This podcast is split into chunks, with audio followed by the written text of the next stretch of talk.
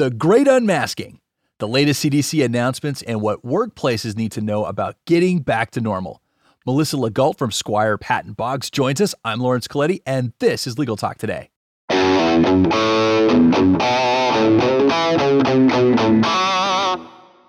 Welcome back, listeners. It's great being here with you. Today, we're talking about an exciting new announcement from the CDC. And of course, that means the Centers for Disease Control and Prevention, an agency that we know far too much about these days. And so they're making these great recommendations now, exciting, at least, uh, you know, if you uh, like to not wear masks. Uh, but uh, they're making recommendations for taking off masks and relaxing social distance protocols as people are getting vaccinated and we're beginning to turn our society back to normal life. And and workplaces, you know, they're going to want to eventually relax their own requirements. And it's not as simple as the CDC weighing in. There are other elements to consider as well. And that's what we're going to be talking about today. But before we get into it, we need to thank our sponsor, Nota. Nota is powered by M&T Bank because you went to law school to be a lawyer, not an accountant. Take advantage of Nota, a no-cost IOLTA management tool that helps solo and small law firms track client funds down to the penny. Visit trustnota.com forward slash legal to learn more. And remember, Nota is spelled N-O-T-A. And of course, as always, terms and conditions may apply. All right, let's say hello to our guest, Melissa Legault. She's an associate from the law firm of Squire Patton Boggs. Welcome to the show.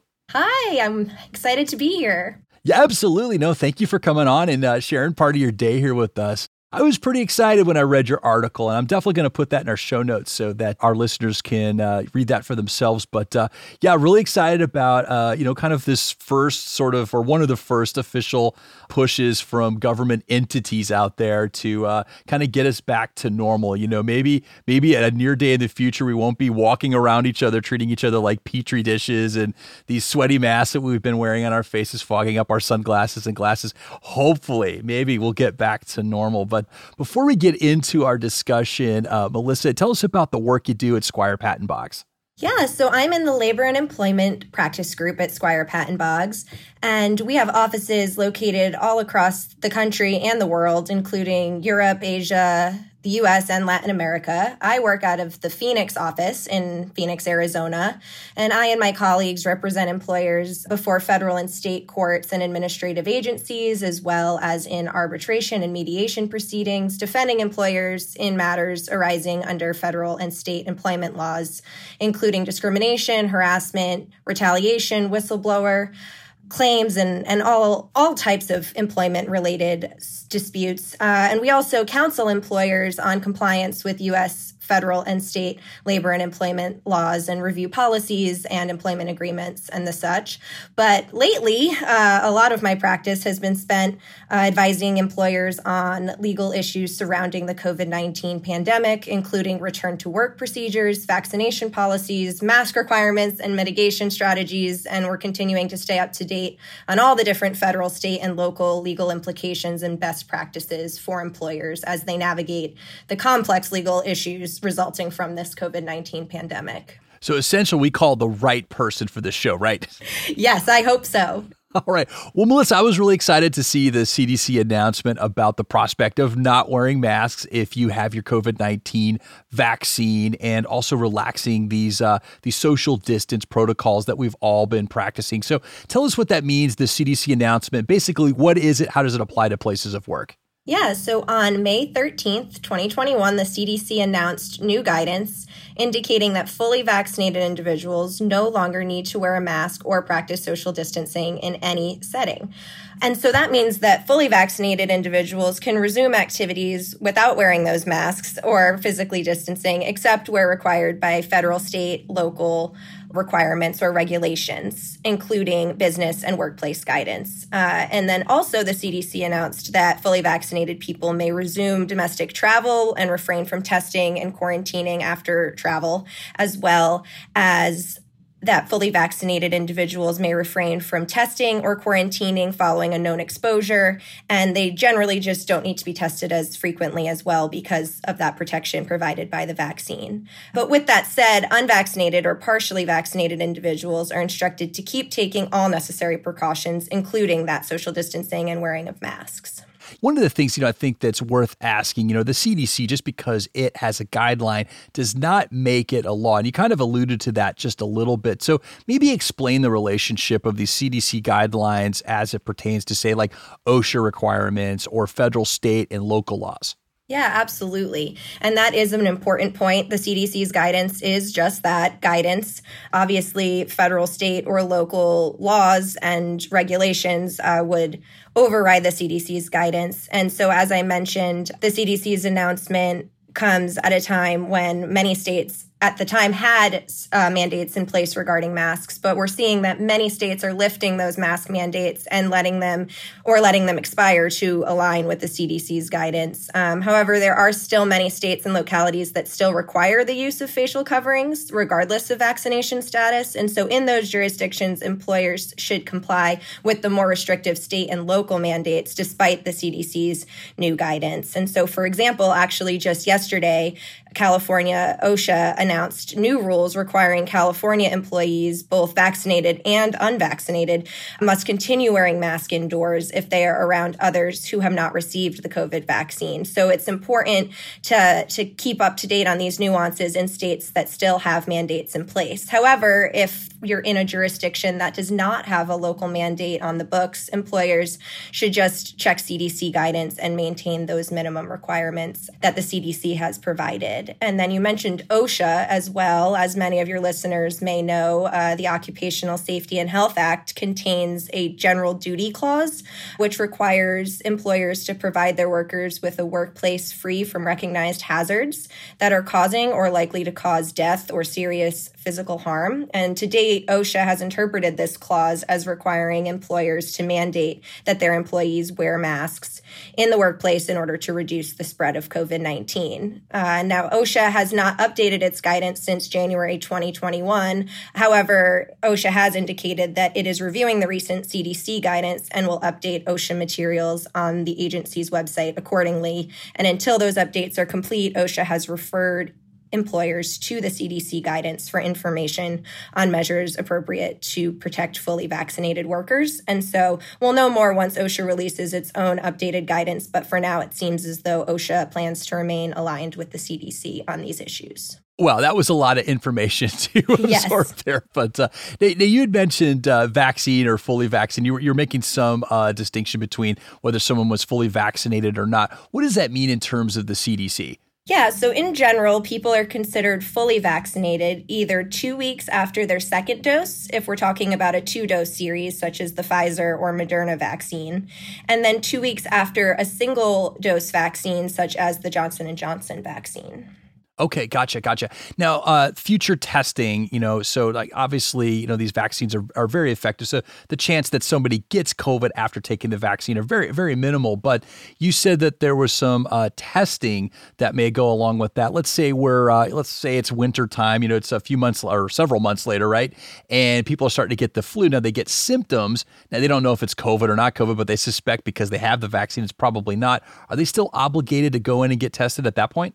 Yeah, so I, I, do acknowledge that the flu symptoms do, in a lot of ways, overlap with COVID symptoms, but the current guidance states that fully vaccinated people who do have symptoms consistent with COVID 19 should isolate themselves from others and be clinically evaluated for COVID and, and get tested. But when they do so, they can inform their healthcare provider that they have been vaccinated. But for fully vaccinated people, for example, who don't have any symptoms but have been exposed to somebody with a suspected or confirmed case of COVID, they no longer need to be tested, but they should still monitor themselves for symptoms. All right, now I have a couple of follow-ups about uh, work-related travel, and so obviously, as uh, businesses, you know, begin to relax some of these requirements and business picks up, you know, companies are going to they're going to want to send their uh, traveling people out again to uh, rekindle those important relationships. Maybe they want to get some of their workforce together. So, related to the travel, especially air travel, now just because you've been vaccinated, just because the CDC says now you don't have to wear masks, what does that mean for air travel for employees? The CDC still recommends that travel be minimized as much as possible during this pandemic. But as more and more people continue to be vaccinated, employers may consider loosening their business travel bans, specifically with proof of vaccination. Uh, but employers should keep in mind that some employees may not be able to be vaccinated uh, for disability or religious reasons. And so they should make sure that whatever their business travel plan is, it's not discriminatory against those people who cannot get the vaccine and that they're not losing out on those business opportunities. And so they should be careful uh, when they're deciding these policies surrounding workplace travel in relation to vaccination status. Yeah, that definitely got into my second question. You know, and I can see, you know, a, a uh, well meaning employer right there. He has two employees that uh, historically went out, traveled, built up a nice book of business for the company. One of them has a religious, uh, ob- you know, a religious obligation and thus cannot get the vaccine. The other person does not not. And so, just thinking in terms of liability, what you're saying to me is that um, that that employer cannot say, "Hey, you know, I understand you can't get the vaccine for religious reasons. Totally respect that, but I'm going to have to send your counterpart out. You can't treat these employees differently." Correct? Correct. I think that that's a fair statement. It's it's important to keep those d- differentiations in mind and to make sure that you're not discriminating, even if it's well-meaning, uh, based on an employee's vaccination status, particularly when uh, their inability to get the vaccine is due to a disability reason or a religious reason.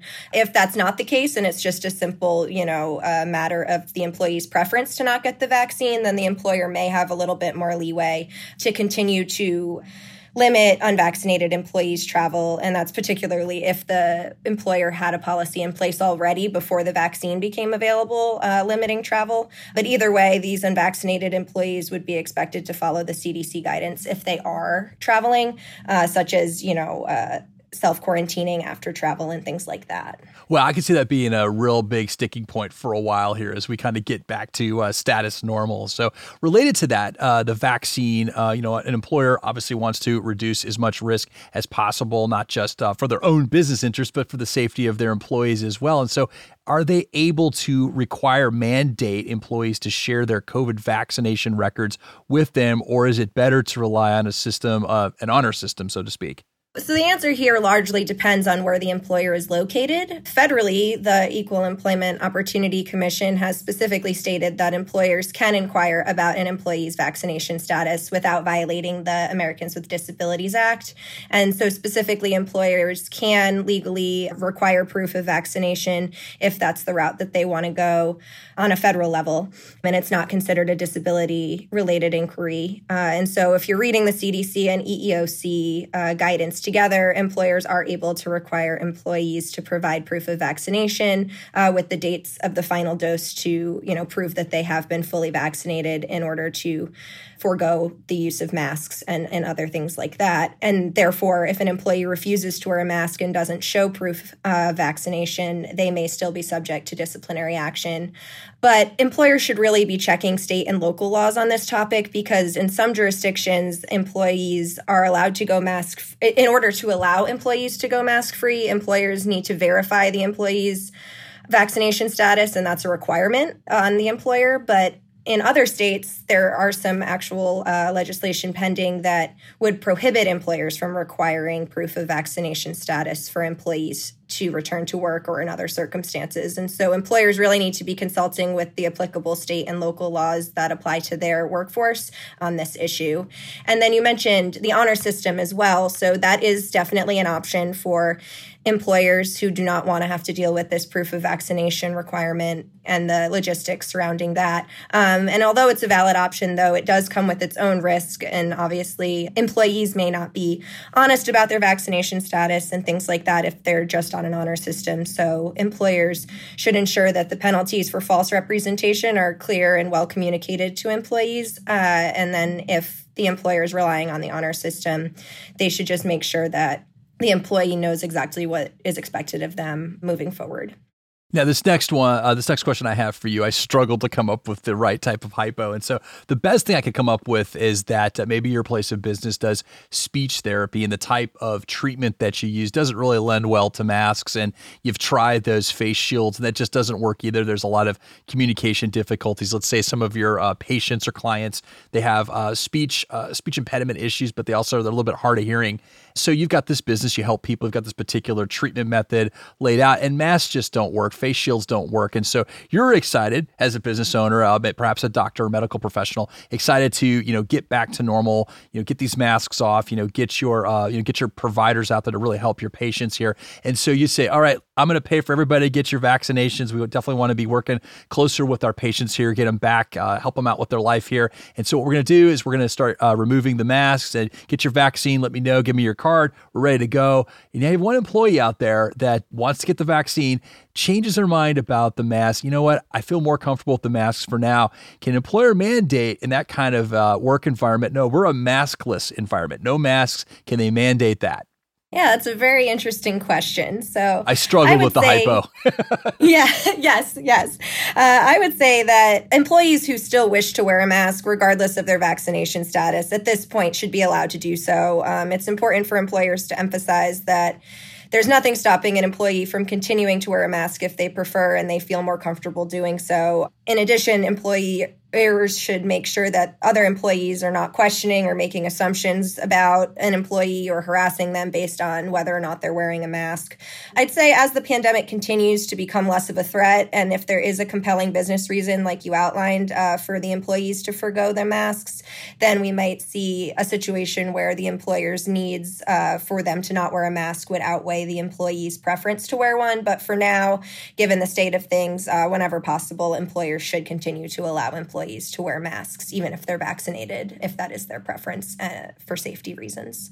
Now, we, we are uh, pretty much out of time, but I definitely want to hit a couple of other questions real quick here. And so here's one just from uh, kind of uh, liability, looking out for the safety of your employees. And so let's say you've got the best bunch of employees out there. They're happy. They've uh, given you their vaccination records. Uh, they went and got the vaccine. They're happy to do it. Uh, great, great workforce, right? And so they're out there being productive and happy in their maskless environment. And you look out there and you're, and you're thinking about some of your customers. Like, I know my employees pretty well, and this is a safe environment for all of us us, but we do have people that come in, our customers and clients. And so I guess at this point, would you recommend, you know, for an employer out there just wants to be careful, but also wants that happy mask free environment, would you recommend that they still require customers uh, to wear masks, even if the local laws don't require it? I think that at that point, if the local laws don't require it, it would be up to the uh, business to decide what is best for them. Uh, they still would have that general duty that I mentioned under OSHA to provide a hazard free workplace for their employees. But in your hypothetical, if all of the employees have been vaccinated, then the employer is able to kind of, they have some leeway with what they choose to do for customers in that circumstance. All right, this is probably the most important question, uh, at least from the employer's point of view. And so, this is one that I ask routinely. We talk about sort of this uh, unintended consequence of the government shutdowns, creating this new vector of liability for employers. You know, we, we didn't do this for the flu, we didn't do this for other ailments, but we did it for COVID. And obviously, good intentions behind it, but inadvertently sort of these unintended consequences creates this new vector of liability for employers did they do everything they could can they be sued so it just opens that door so even though the CDC is now recommending that people can go maskless if they have the vaccine, reduce their social distance requirements, and even though you know federal, state, and local laws are backing away, saying, "All right, let's get back to normal," you know, let's take off the mask, let's uh, let's be more like regular people again. You know, the employer has not lost liability there. Is that correct? Yeah, well, I think that the issue of liability is still such a gray area, and we haven't really seen the repercussions that could result here. Um, and so I'm going to give you the lawyer answer and say it depends. but I do think that the best that thing that employers can do at this point is just adhere to all of the federal, state, and local regulations, recommendations, and mandates regarding COVID 19 and do their best to stay up to date on those issues and just comply the best of their ability. And hopefully, that will protect them against any liability that we could foresee in the future. So it's not about eliminating, it's about mitigating it. Correct. All right. Well, Melissa, thank you so much for being here and sharing your time with us. Yes, thank you. And thank you, listeners, for tuning in. We hope you enjoyed today's episode, that you'll join us again next time. And one more thank you to our sponsor, Nota. You can find them at trustnota.com forward slash legal. And remember, Nota is spelled N O T A. And last but never least, thank you to our team producer, Molly McDonough, and our LTN audio crew for their continued dedication. This has been Legal Talk Today. I'm Lawrence Colletti. Have a great day, everybody.